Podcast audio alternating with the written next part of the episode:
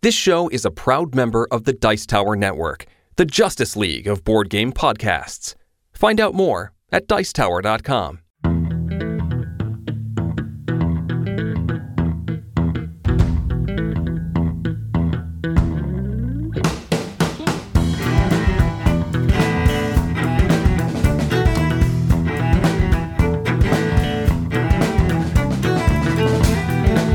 Hello, and welcome to another episode of the Family Gamers Podcast. This is episode 332. Yo, what's going on, everybody? We are recording episode 332 a little bit early this week because early. we're going to Tantrum Con. Yeah, so when you hear this, we will actually be home from Tantrum Con, but we don't have time to record a podcast when we're doing all that. So We're going to be too busy having fun. Maybe hope. with you. Hopefully with you. Yeah, we will mention on either next week's show or the show after that all the amazing people that we got to talk to at Tantrum Con. It really depends on how the guest situation works out. We'll see. But anyway, this is not that. That is 333 and 334. This is 332. We must not, Anitra, get ahead of ourselves. we should not get ahead of ourselves. This week, we are going to be talking about your board game related questions. That's right, you listener may have been one of the six or seven people who sent us questions this week, and that's going to be the topic of our show. Mm, From the millions and millions of questions received, From the ones and ones of questions received. the ones and ones. I couldn't even say tens and tens because we got about seven or eight questions. Anyway, whatever. We are more than happy to answer some questions from the Family Gamers community. Some of these came in in the community itself. Some of these came in in the community chat. Some of them came from other places where we shared the fact that we were soliciting questions. Some are funny, some are serious. It's going to be a good time second half of the show. But the first half of the show, we do a bunch of stuff. And the first thing we do is we talk about a fact for our episode number. Yes. So, what is our fact for 332? All right. Well, this fact is, in fact, in honor of Black History Month. Anitra, you may have heard of the Tuskegee Airmen. I have, yes. So, the Tuskegee Airmen were a group of primarily African American military pilots, fighter and bomber pilots, and airmen who fought in World War II. They formed the 332nd Fighter Group, the fighters, and the 477th Bombardment Group of the United States Army Air Forces. The name also applies to the navigators, bombardiers, mechanics, instructors, crew chiefs, nurses, cooks, and other support personnel because they are all important. The Tuskegee Airmen received praise for their excellent combat record earned while protecting American bombers from enemy fighters. The group was awarded three distinguished unit citations. And honestly, the platitudes go on and on. These are just incredible Americans who served our country and did so even while enduring some racism, a lot of racism, and racism. dealing with segregated communities and things like that. So, really, truly, a miraculous group of incredible service people who served our country. So, our fact this week, 332, is in honor of the Tuskegee Airmen. And the 332nd Fighter Group. Mhm. Okay. Cool. Well, as usual, I have a message from our sponsor, First Move Financial. In honor of our sponsor. First Move Financial. Did you know one hypothesis of financial counseling holds that everyone has their own money personality? What these personalities are hasn't been fully codified. But generally, experts agree that there are people who are most comfortable when they are saving money regularly, those who get enjoyment out of spending money, regardless of what is in their account, people who aren't comfortable with money at all and simply avoid thinking about it as much as possible, and others who are happiest giving their wealth away to loved ones without concern for their own financial goals. There are others, and like I said, they aren't even officially codified, and no one fits neatly in any single box. However, understanding your core money values and those of your spouse can help you set a positive example for your children. Because most experts agree that most of our money personalities are influenced significantly by our experience with money as children. If you want to talk to someone about your money history or your money personality, then 15 minutes will just scratch the surface. But First Move can give you some resources to point you in the right direction. Set up a time to talk with them at firstmovefinancial.com slash familygamers today. Thanks so much to the team at First Move Financial for sponsoring another episode of the Family Gamers podcast. So, Anitra, It's time to talk about what we've been playing. it is time to talk about what we've been And playing. And the good news is that both you and I, in the last three days have managed to play more games than we played the week before. than either one of us played the week before. yeah, we were very serious about not being as pathetic as we were on the last show. So, Oh, do you want to get started? This is first game is a Sure. game that you played, but it is a game that I have played. yes. All of these are games that both of us have played, which That's is true. which is mm-hmm. nice. Mm-hmm. So I played some Unmatched with our son Asher. This time I got to be the genie, and he decided to be Houdini. Mm, how'd that go? The genie is very powerful. Yes. Houdini is very slippery. Yes. yes. I did win in the end, but I honestly thought it was going to come down to making Houdini burn through all his cards and not have a deck left.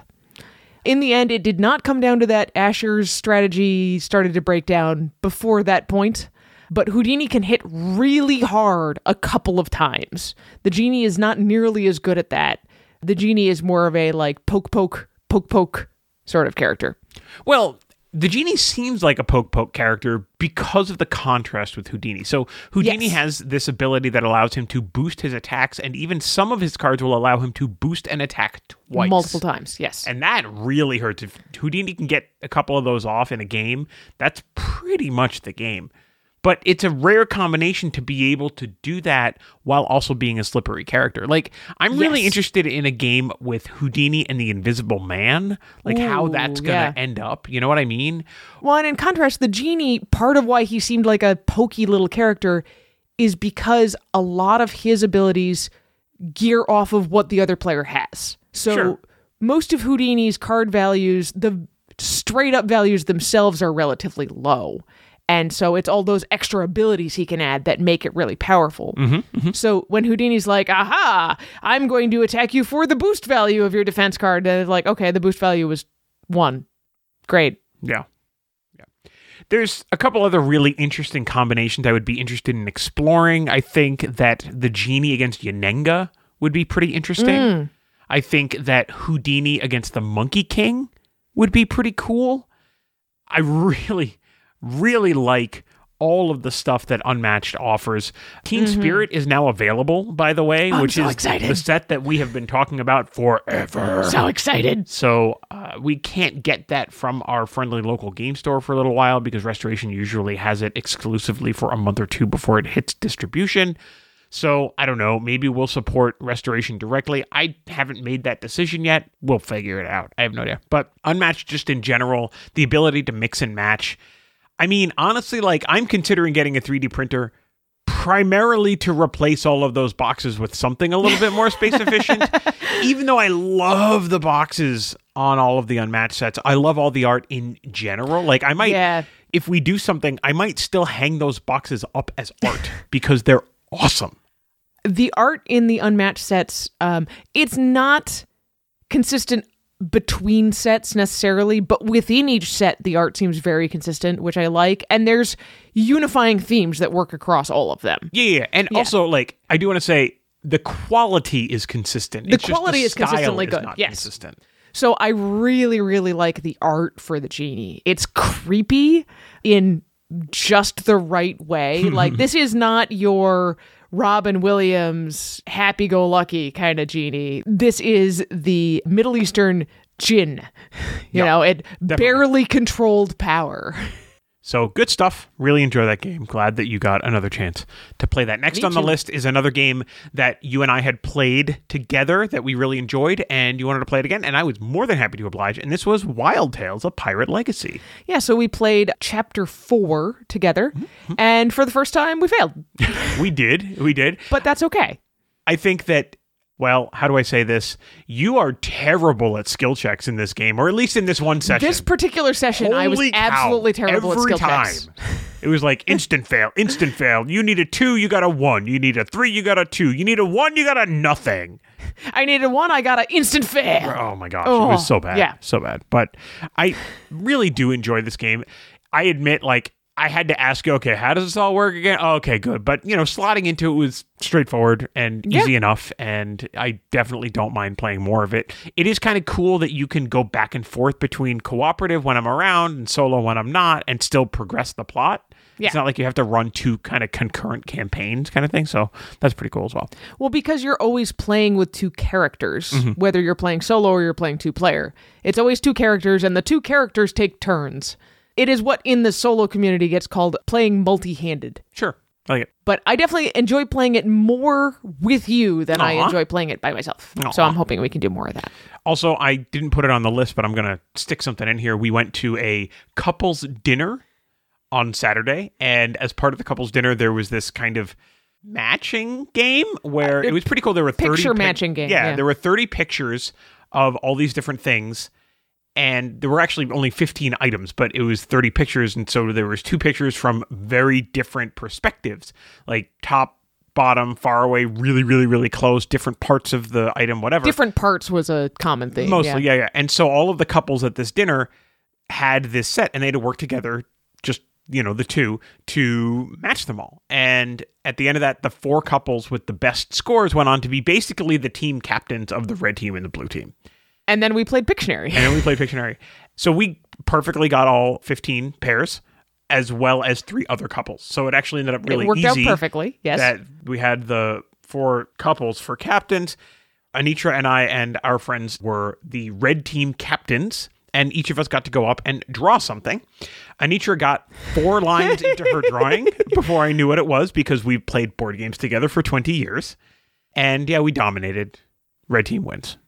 I mean, red- usually the green team wins, but there was no green team, so by default, the red team wins. Red team won by one point. I would not call that dominating. I mean, but it we was dominated. fun. I mean, It we won by one point, but also we answered all of the questions faster. Like, there's no doubt. Like, the, the red team clearly was in control. It's like a game of football where one team is clearly in control, even though the score seems close. That's what happened. The important thing is that we all had fun.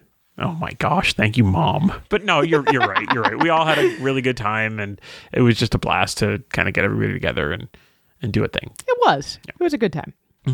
So back to family games. We also Mm-hmm. Fair. played another game of Kazuka, Yumi and Asher. Yeah, so this was really interesting. So Kazuka is this game with like implied deduction and upon reflection, especially right after talking about our Valentine's Day dinner experience, like you and I are just really on the same page with a lot of this stuff. Uh, yes, but also I think anybody playing Kazuka at two players is going to have an easier time of it. I mean, sure, you know, you're dealing with two variables instead of three, right? or more, you're trying to figure out do we have enough red cards for this to work? Do we have enough yellow cards? Do we have Right. enough blue cards? And I know last time we compared this to Liar's Dice. Yes. So it's got the opposite problem then of Liar's Dice since Kazuka is cooperative. In Liar's Dice, the more people who are around the table and the more dice that are in play, the more you can kind of fudge and be like, yeah, I'm sure there are at least four fours out there. Mm-hmm, mm-hmm. This is the opposite. The more people who are out there, the more you really have to dial it in. You're like, oh man, he definitely showed with his clue that he's got at least two greens. And then he over there, he probably has one, but I, I can't tell if he has more than one. So do we have five greens or six greens, or maybe we only have like four? I don't know. I can't tell. Yeah, I mean, I think some of the benefit here is that you and I are so frequently on the same wavelength, right? Because Asher's kind of learning what that is. Sure. And he's learning the flow of how we silently communicate with each other. And so he would do things, and then after we're like, Why did you do that? like what information are you attempting to convey? But i also think this is a very educational opportunity for him. I was really encouraged when we were done and we lost. And he was like no this was fun like Yeah, that yeah. was the best part of the gaming experience was afterwards when he said no i enjoyed myself because i could totally see how he would be like forget this i'm done with this this was frustrating i don't even want to play this again i would totally understand that And the first round or two were frustrating, but Yeah. Mm-hmm. he also got better at it across rounds to the point where he was like, okay, I can see more of how this works. I can see what we're going for. I think I understand it better now, and I'm having fun with it. Yeah, which was great. Yeah. You know, another thing that we talked about after we recorded when we talked about it the last time was how Kazuka is really almost like the board game version of a roguelike, So roguelike is a type Yes. of video game style, a video game genre, I guess, where you play as you go and it's usually procedurally generated or whatever, but it's kind of expected that you're going to die. But when you start again, you've got a lot of the power-ups that you got from the last time you went through this. You've got more power ups, you've got more knowledge, you've got Mm-hmm. yeah. benefits to help you go a little bit farther the next time. Right.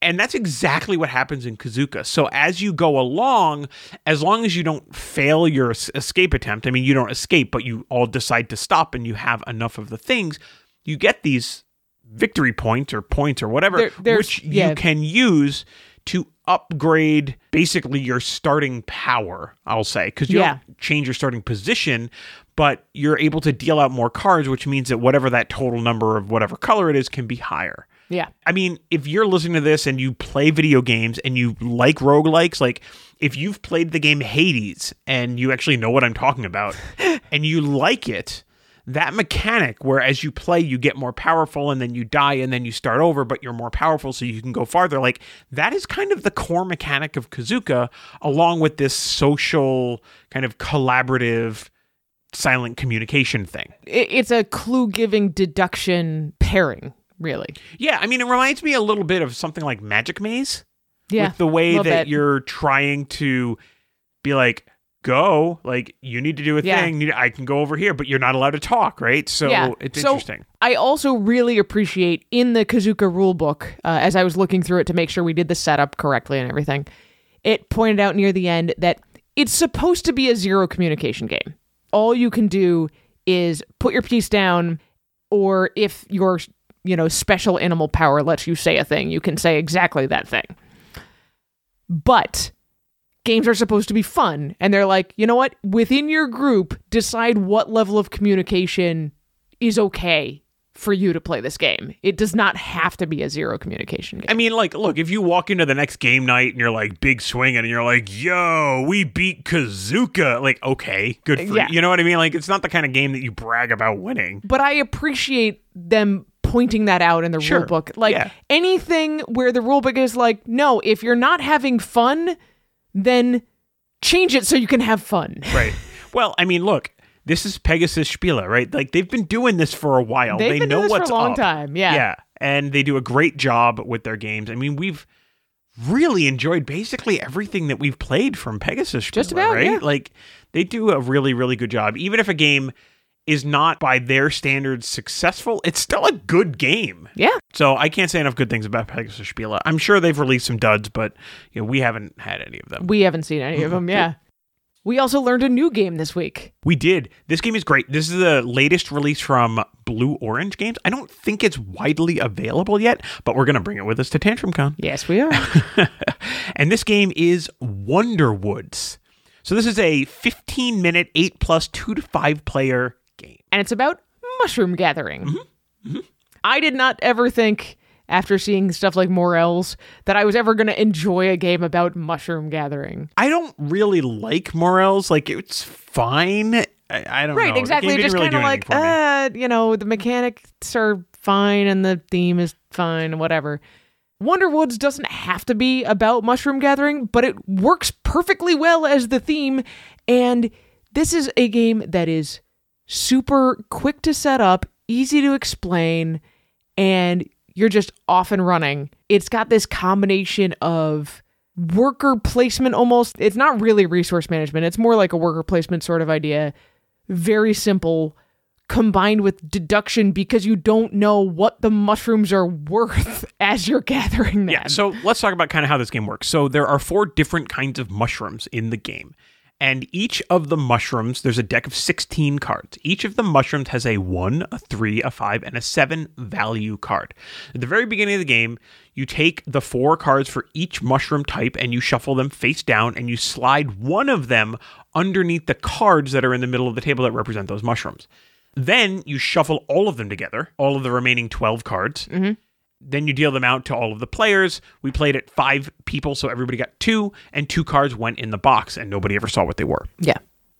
So you look at your two cards. They're going to give you a little bit of information about what the card value that's under the mushrooms isn't, Yes. right? Exactly. Yeah, everybody starts with five baskets, and if you look at each of the mushroom cards, they have columns. It's, I think, one basket, two basket, three basket, four basket, four basket. That's it. And you have to fill up a column with your baskets, and then you can take a mushroom of that type. And you just go around the table doing that until you can't fill any column or whatever. And remember, you have two or you know more pieces of information in your hand about what these values aren't. You want the mushrooms that are worth the most value, but like it's possible that all of the mushrooms are worth 1 point each. You know what I mean? Because mm-hmm. the distribution is not generic. It's not like one of them is 7 and one of them is 5 and one No, of them it's, is it's not every like single one of them could be one or three or five or seven. But you've got some information in your hand even at the beginning of the game. And then after the first round, everybody gets to decide if they want to reveal some of the information that they had. You're incentivized to do that because if you reveal some information from your hand, you'll get to grab an additional basket, which will make it easier to gather more mushrooms. So you do this a couple of times. It's usually three rounds or so. The game Three-ish, yeah. ends when two of the different kinds of mushrooms have no mushroom tokens left. And then you just flip over the four scoring cards and everybody scores their mushrooms. And that's it. One thing that's really interesting about this game is that the swings, the scoring swings, can be immense. Yeah.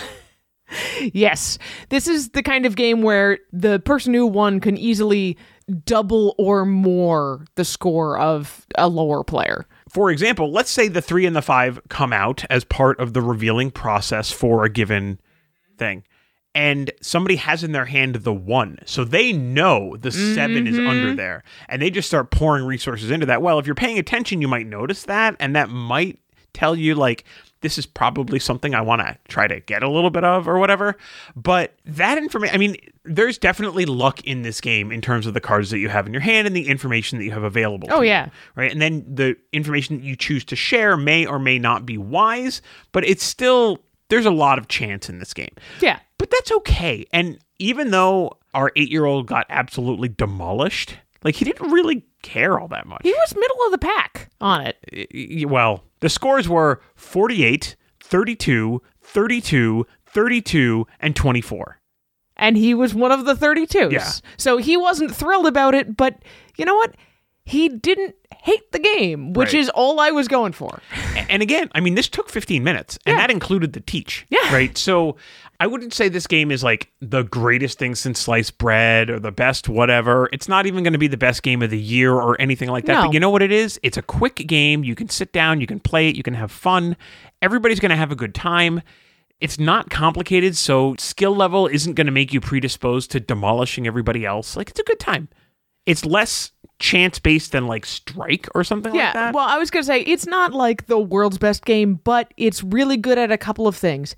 It's fast, it's easy to explain, and even though it's fast and easy to explain, there are a couple of different mechanics in play, and so there's some kind of balancing in your head of what do I want to do next and how is that going to set stuff up for the future. A lot of times you don't see that in really fast moving games. Mm-hmm. So I really liked that aspect of it. Totally agree. A lot of fun. So we're going to be playing more of Wonder Woods. Yes, from we Blue are. Orange for sure. Got one more really fast game. Mm-hmm. We also showed Elliot, our youngest, Scribbly Gum. Yes, Man, I like this game. it's a great game. It's a and you are going to hear more about that game during the break. It is the snap review that Yes. we just released. So first of all, head over to the YouTube channel, youtube.com slash at Family Gamers AA or the Family Gamers, and watch the video for this one. It's very adorable. But also, you can just hear it in the break.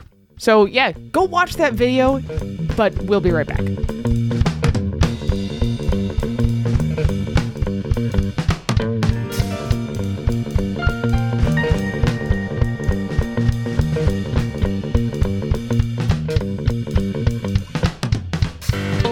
So, Anitra, in Australia, moth larvae burrow below the outer bark of eucalyptus trees, leaving little squiggly trails. What if you could do it too? Can you find the most food inside the scribbly gum tree bark? This is a snap review for Scribbly Gum. Scribbly Gum is a flip and write game for one or more, really any number of players, ages six and up. It's designed by Phil Walker Harding and published by his company, Joey Games. So, Anitra, let's talk about the adorable art in Scribbly Gum. Scribbly Gum was illustrated by Meredith Walker Harding with an adorable Scribbly Gum larva. I, I can't believe I just said that. And cute little icons for the three kinds of food. You'll recognize Joey Games' design in their art across all of their titles. The only text in the game is on the movement tiles and the achievements. And even those are illustrated in a way that clearly shows the meaning of the words, so no reading is actually required. So, Andrew, let's talk about how to play. Sure. So first, you're going to give each player a sheet off of this pad, or you're going to head to the Joey Games website to print one out for everyone. We'll include the link below. Just make sure that everyone is on the same side of the sheet. Shuffle the eight movement tiles, put one back in the box, and then lay out the other seven face down in a row. Start the first of three rounds by flipping over the first tile. These tiles give everyone a direction up, down, left, right, dotted line, or a combination. Every player draws a line starting from some filled in circle on their pad to another circle in the direction given. Everyone gets four filled in circles to start the game. When you fill in a circle, fill in the corresponding symbol on the meal tracker on the right side of the board, starting at the top. Take note that some circles have multiple icons in them, so you fill out multiple circles in the meal tracker. Water droplets are wild. Your goal in Scribbly Gum is to create full meals for your larva. Get a nut, a leaf, and a blossom to create a meal. Once everyone finishes, flip the next tile, and so on until all of the tiles are face up. Then tally up your meal points and write that value in the circle for that round at the bottom. Shuffle up the eight tiles and start again for round two. Your scores will be cumulative, so any meal you get in the first round, you'll be able to count three times. If you're an advanced group, you can add in the achievement tiles. Those give you extra points for things like being the first player to have seven full meals, or being the first player to fill in all four corner spots. When you complete an achievement, add those points in the achievement area at the bottom, and flip those tiles over to show a lower point value that other players can still get for completing the achievement later. Add everything up after three rounds for your final score. The highest score wins. So, what did we expect from Scribbly Gum, Andrew? Well, you can tell a lot from the box, the age range, and the focus of Joey Games. We knew this would be a game about Australia, about animals in Australia, and we knew that it would be at least in some way educational, and it could be played by lots of different age ranges. That's a lot of stuff. It is a lot of stuff. But we knew more. We knew that it was designed by Phil Walker Harding, who makes incredible, legendary games that are all somehow easy to understand. That's true. Yeah. Uh, basically, we expected it to be good. Yep. But there were surprises. That happens. What surprised us about Scribbly Gum? The biggest surprise is that Scribbly Gum feels incredibly natural to play. You can sit down with a kid and still be playing in under a minute. We also love that the rulebook includes tips for how to play in classroom mode, with a teacher showing the movement tiles and everyone marking on their own sheets. Being able to print sheets right off the website is a fantastic way to scale this game easily for a whole classroom full of kids. But did you also know that you can go on the website and use a digital tile flipper too? this is so easy for a classroom. We also saw Joey Games really double down on sustainability with this game. Everything in the rulebook shows just how thoughtful Phil and Meredith are, and they talk about how they're giving back on the last page of the rulebook. That's a lot. Do we recommend Scribbly Gum? Scribbly Gum fits the theme so well. It's so simple, and it ticks so many boxes about what good conscious game design is in 2023. We absolutely recommend this for the elementary school gamers in your life. Bonus points if they want to learn about Australia. So, Anitra, I guess that means we're going to rate Scribbly Gum four and a half larva out of five. And that's Scribbly Gum In a snap. And we're back. All right, so like we talked about at the top of the show, this half of the show is going to be driven by you. We have six questions from some show listeners that we very much appreciate. We're going to read the question and we're going to talk about our answers to these. We might agree, we might not. I'm not really sure. We'll find out when we get there. But before we do that, I do want to take a moment to welcome the newest members to the Family Gamers community. We've got three people who have joined the community in the last week and a half or so, and it's time to say hi. So, welcome to Peter. Welcome to Victor. And welcome to Holly. We're so glad you joined us. I hope that you are enjoying both the community and the show, and that you're heading over to thefamilygamers.com where there's over 500 reviews. I know. That is crazy. insane. That is So nutso. crazy. That's crazy. Anyway, all right, let's dive right in. Why not? Let's just get right into it. We had a really long show last week, so I don't want this to be a really long show. Right. So we're going to start it off with a question from Adam who says, We get a family game gift each year for this family we know and love.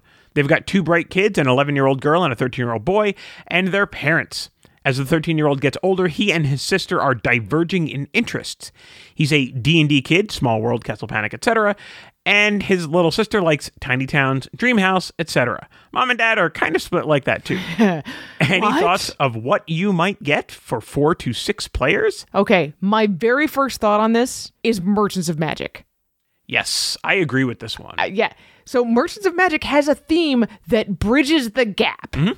You are running a cute little shop and it's wonderful, but you're creating magical items for adventurers in a D&D like setting and it leans pretty heavily into that, especially because you're also using all the different kinds of dice that you normally see in D&D. yeah, you use a D6, a D8, a D10, and a D12. Mm-hmm. So it really does feel like that. Although I'm going to take a little bit of an exception to what you said. You said it is a cute game. I don't think Merchants of Magic is cute. Like on concept at the highest possible level, you could. Maybe come because you're supposed to write the name of your shop. Like you could maybe self-actualize it. You being a can make shop. it be cute, but it doesn't have to be cute. Yes. Yeah, but I'm to make two other recommendations that I think would fit this really, really well. Okay. The first one is a game called Adventure Mart. So that one is cute. Yeah, it's super adorable. This is a game where you literally are running an adventure mart and you are selling items to adventurers. It's a little bit on the complex side, which I think might appeal to your 13 year old here, but I think your 11 year old is going to like this as well because it's super cute. It's super fun. And the other game, and this is the game that's going to come up later in somebody else's question, is Flamecraft. Yeah, I think it might be a little too cutesy for a 13 year old boy, but it is certainly worth a shot. Flamecraft is gorgeous and wonderful, and we released a review for that last week, and you should check that out. Yeah, you totally should. I um, mean, I agree that it's cute, but it's also dragons, and like a 13 year old boy is rolling his eyes at dad puns while also making them.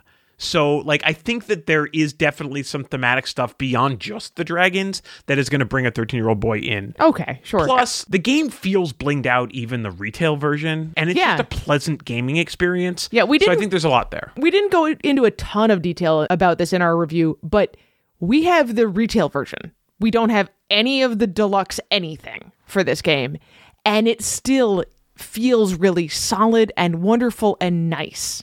Yes, you can get all of the fancy stuff, but you really don't need it to have a game that just feels satisfying and good. Right. You do have one more recommendation for this question. I do. I also feel like Quacks of Quedlinburg has that kind of heavy fantasy feel to the theme, but it's not a we're going to go fight stuff game. It's making your individual potions. Yeah, and I think that with the bag drawing, bag building piece, it has a lot of that tiny towns in it. Yeah. So I think that, you know, Yeah. mentioning tiny towns here, you know, there's definitely an analog in the way in which the game mechanics, the fundamental game mechanics progress Mm-hmm. in a game like Quacks of Quedlinburg, which is a game that we play from eight years old all the way to 40 years old. So, Yes. yeah, Quacks is another great uh, recommendation. That's funny. That leads very nicely into our next question. All right. Our next question is from Sean, and he asks, What's the best game with longevity for a family? That is, a game you started playing with your kids when they're really little and can still continue to play as they grow up. Within our community where this question was asked, Drop It and Karuba were immediately recommended. And and well, they should be. Right? Uh, well, they They're should be. both excellent options for this. Drop It is my first choice on this. Yeah, totally. I totally agree. You know, one of the things I think that's really important about this question is that it has to be a game or games that are fun but also simple. Yeah, you're looking for simple mechanics and preferably little to no reading. Right. So literally anybody can play them. So another option that had kind of come up along with some of these questions was a game like Karuba. Any of these games where there's a single flip and everybody responds to it is definitely something that Yeah. you can play in a family context for a long period of time.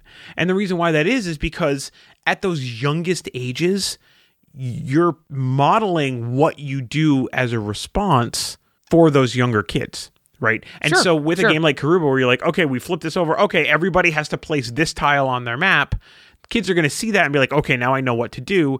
And then as those kids get older, they don't need that guidance quite as much, but the game is still fun. Yeah.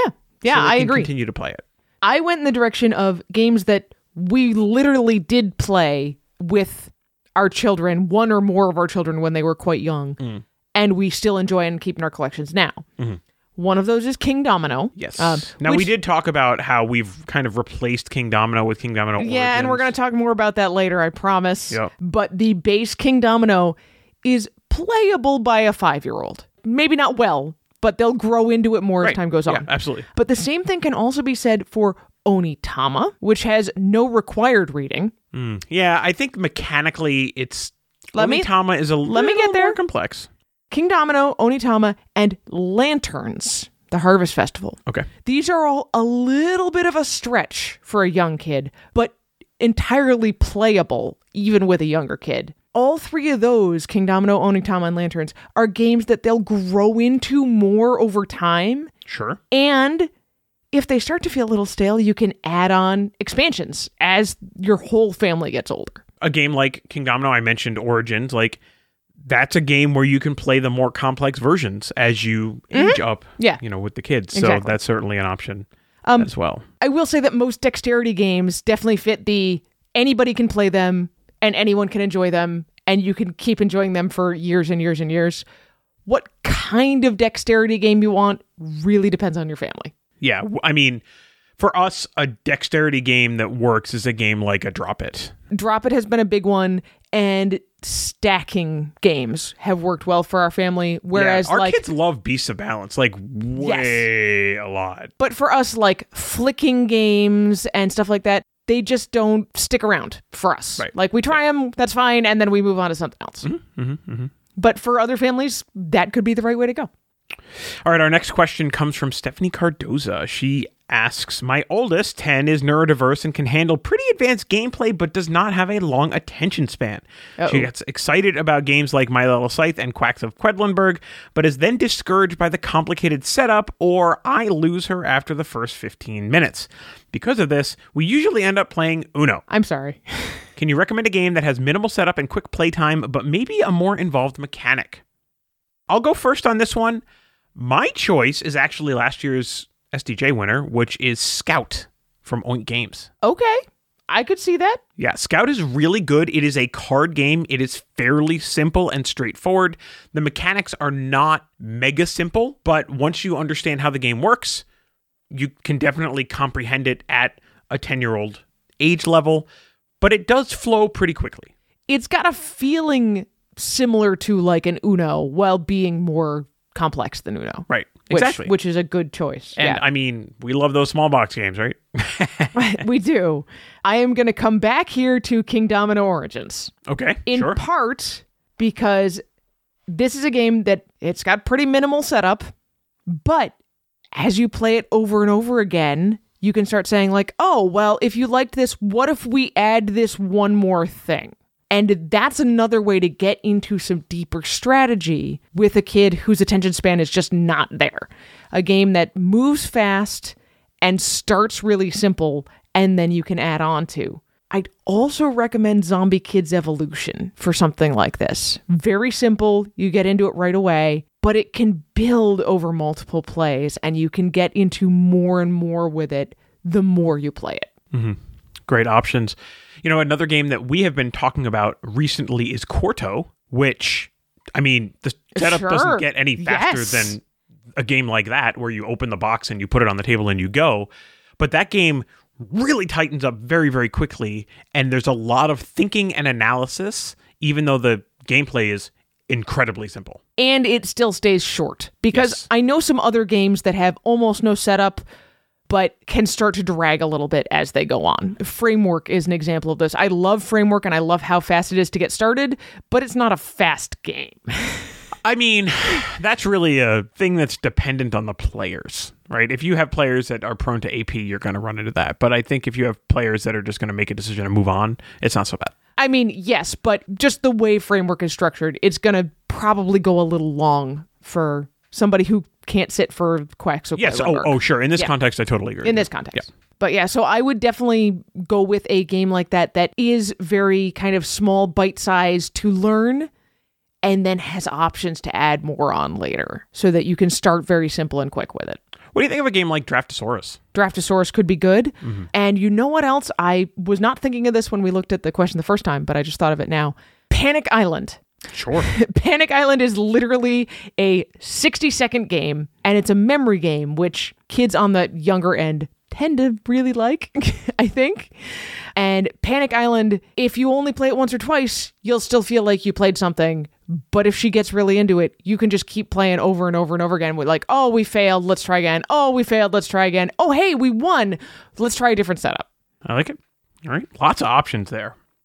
All right, so our next question is from JP of the Whose Turn Is It Anyway podcast. He says, Can you recommend a game for four people stranded on a deserted island with no power and limited chance of rescue to try and stave off the thought of eating each other? Wow. All right. so the dark, first time I started to read this question, I thought it was like trying to like paint the picture of Forbidden Island or something like that. You know what I mean? I thought it was like, can Right. you recommend a game that happens to be by a guy who also made a game? You know what I mean? Like I thought it was going to be one of those. But in all seriousness, slash also joking, I do have an answer for him. I don't think it's quite what he's looking for, but my answer is Cinco Linko. So here's the deal with Cinco Linko. The pieces are all plastic. You can play this game literally anywhere. If you're on a deserted island, you probably have some beaches. There might be some wet places, but the game is plastic. I mean, if it's a deserted island, you're going to want to cover up. There's not going to be like a cabin or anything, so you're going to want to play something that you can keep outside. You don't want it to get damaged. It's your game, right? Yes. I mean, how many people freak out about a crease these days? But anyway, Oh. that's a different thing. Also, and this possibly is the most important point, I don't even know. The pieces kind of look like candy. So as you start going insane and you start to have visions, you'll be tempted to eat the pieces before you're tempted to eat your friends. And then you'll choke on the pieces and your friends will survive. Congratulations. Cinco Linko is the game for you. Okay, I will give a somewhat more serious answer to this ridiculous question. Not a food themed game, because a food themed game will just get you thinking about food, and then you will not be able to ignore the fact that you are starving. I'm hungry now. Okay. But what's your game? So, my game is Seven Wonders. You will be able to play this card game over and over and over again and try different things each time. I mean, that's something that gets talked about a lot in games is replayability. And a lot of times it doesn't matter unless you're playing it with a kid who's going to latch on and want to play the same thing a hundred times.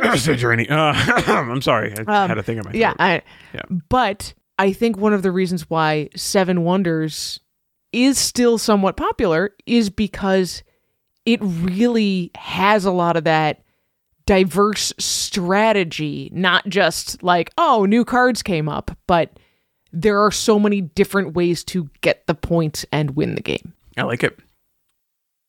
Speaking of a deserted island and games in that uh, vein, I really love it. A friend of ours told us the other day that she has a new way to think about all of the Matt Leacock Forbidden games. Okay. You're playing as the mole rats that end up in Mole Rats in Space, or whatever that game is called now. so you escape the island as your little mole rats, and then crash the helicopter in the desert. When you're in the desert, you dig up the ship and fly the rocket from the Sky Islands to the snake infested space station, which you then also need to escape. I mean, sure. and then you end up in the jungle, I guess. That's the new thing. I mean, I guess that maybe from the space station you then crash land in the jungle. I, I don't know. I have no idea. if you ever wanted to just string them all together end to end, I think that might be how you do it. sure. Let's. Okay, sure. All right. No, you don't like it?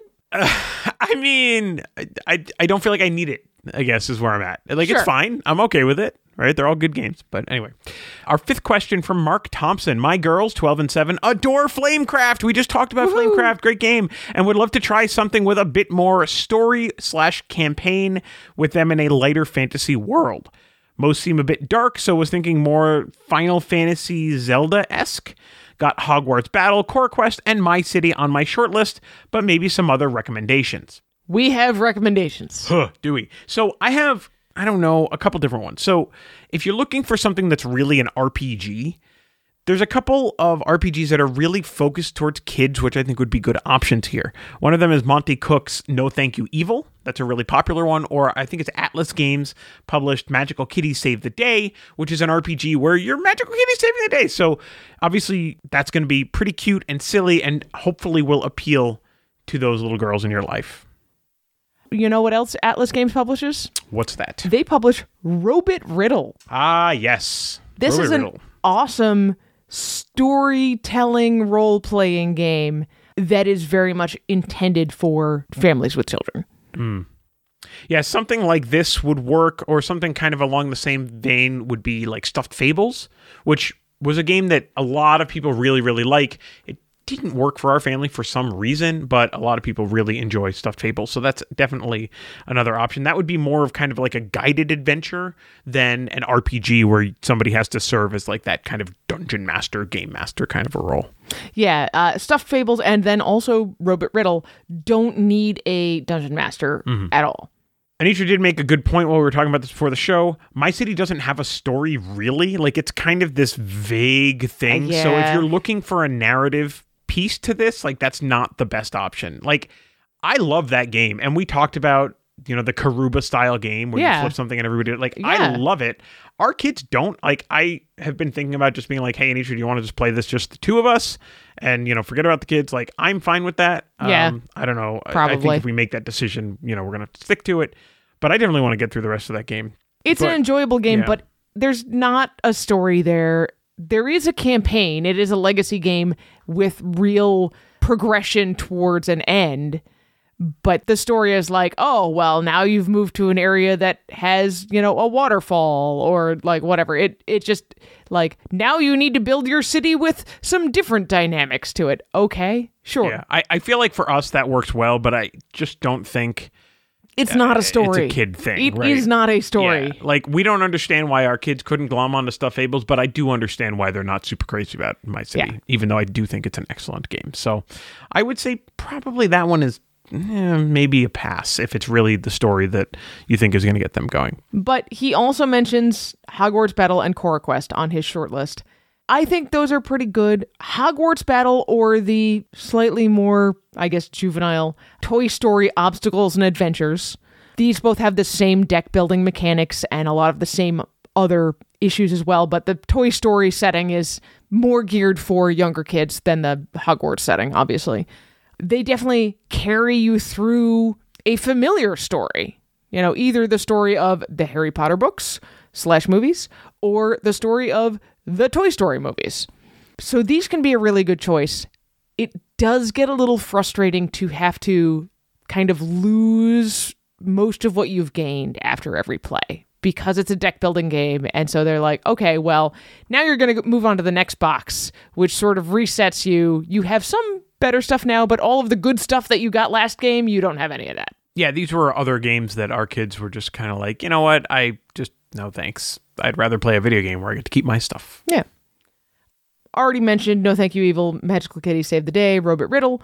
Cora Quest is a great, light, family friendly RPG with a guided story. Mm-hmm. Yep, it's excellent. I think there's some expansion material coming out for that as well. If you want to try something without committing to a box, 40 whatever dollar box, you can head over to DriveThruRPG and look at something like Hero Kids. This is a RPG that you can literally purchase for like 10 $15, Yeah. print out a bunch of stuff and then play it pretty quickly. It is inexpensive. It is very much a traditional RPG that is stripped down and ready to run a game for your kids. Mm-hmm.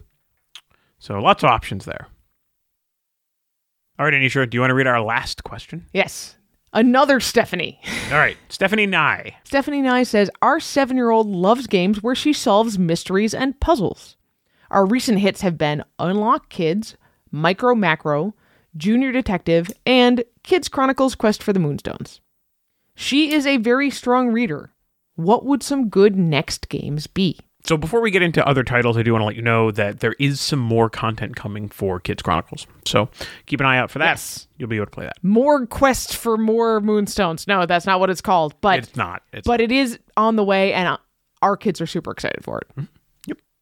All right, some actual titles. The newest Zombie Kids game is unlike the older ones, which are legacy campaign games. It's called Zombie Kids Flashback. We've talked about it a little bit. It definitely has some mystery solving and some deduction to it. Mm-hmm. Mm-hmm. Another game that I immediately thought of when thinking about some of these examples that you provided is a game that we reviewed a couple of years ago now from Foxtrot Games called Spy Club. I don't know how hard this game is to get now. I'll have to take a look at that while Anitra's talking about some of her ideas, but Spy Club is a really interesting game where you're trying to, over the course of a series of plays, almost deduce in like an encyclopedia brown kind of way who has performed this crime and it's a really interesting set collection mechanic to kind of like programmatically determine who the criminal Yeah, is. you're. It's kind of procedurally generated. Yeah, it's super who, smart. Super Who, smart. Mm-hmm. what, where, when, sort of thing. I think that is probably beyond even a really smart seven-year-old. yeah It but i mean we're talking about like the game. games to to go Yes. along right so I think there are some great exit boxes that are appropriate for younger kids. In particular, the Enchanted Forest and the House of Riddles would be great to do with a younger kid. They are not super scary. They lean on some things that will be more familiar at a family weight level.